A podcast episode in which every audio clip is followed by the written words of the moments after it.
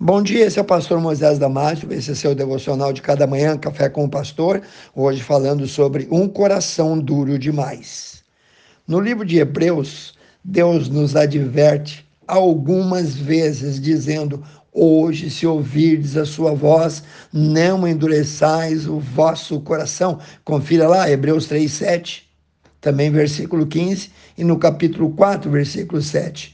Então, isso deve ser muito importante. Se Deus disse que é para nós não endurecer, é porque isso é impossível. Não endurecer o coração é porque a decisão também é nossa.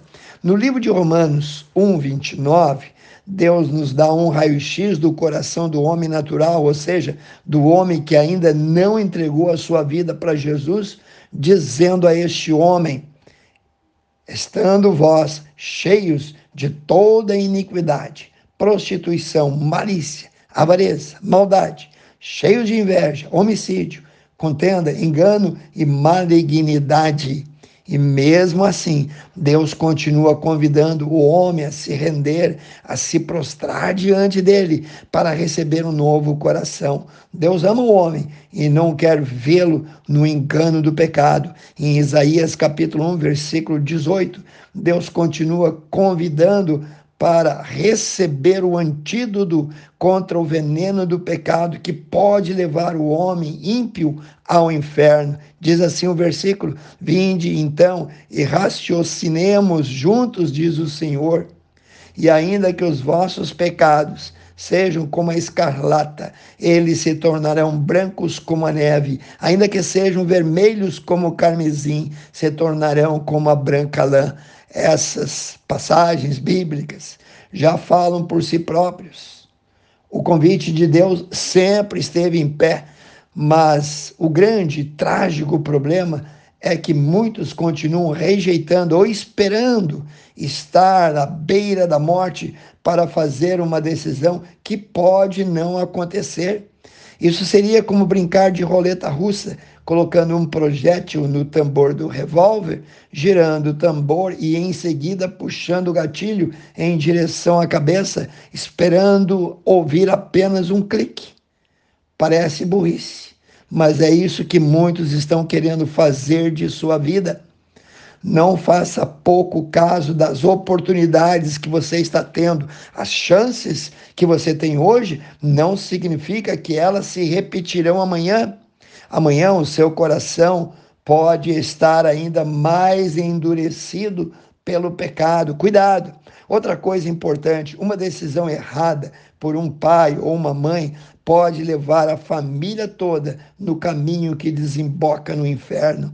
Em Neemias capítulo 4, versículo 14, os crentes são ensinados e encorajados a lutar pelos filhos e por suas famílias, a favor deles e contra o diabo. Muitas vezes agimos ao contrário.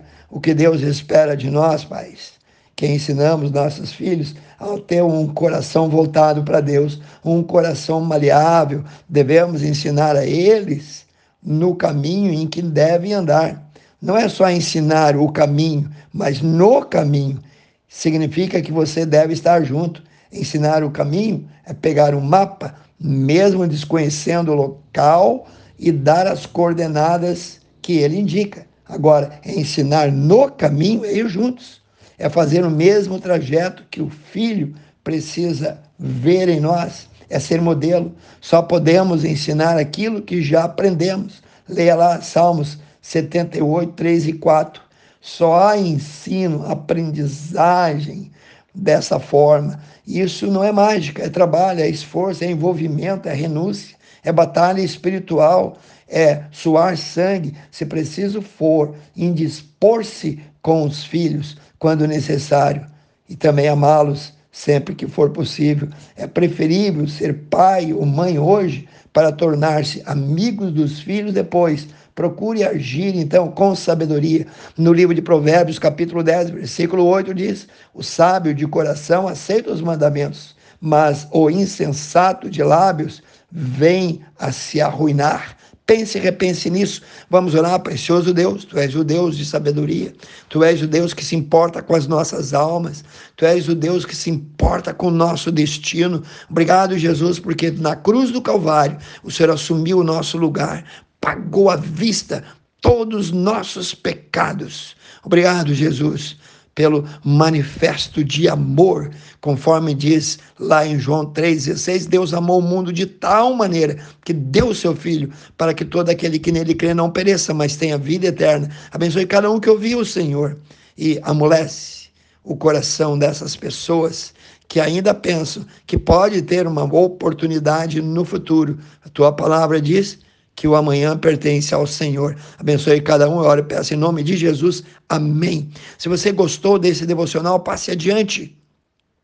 Passe a seus amigos, a seus grupos, e eu te vejo no próximo Café com o Pastor.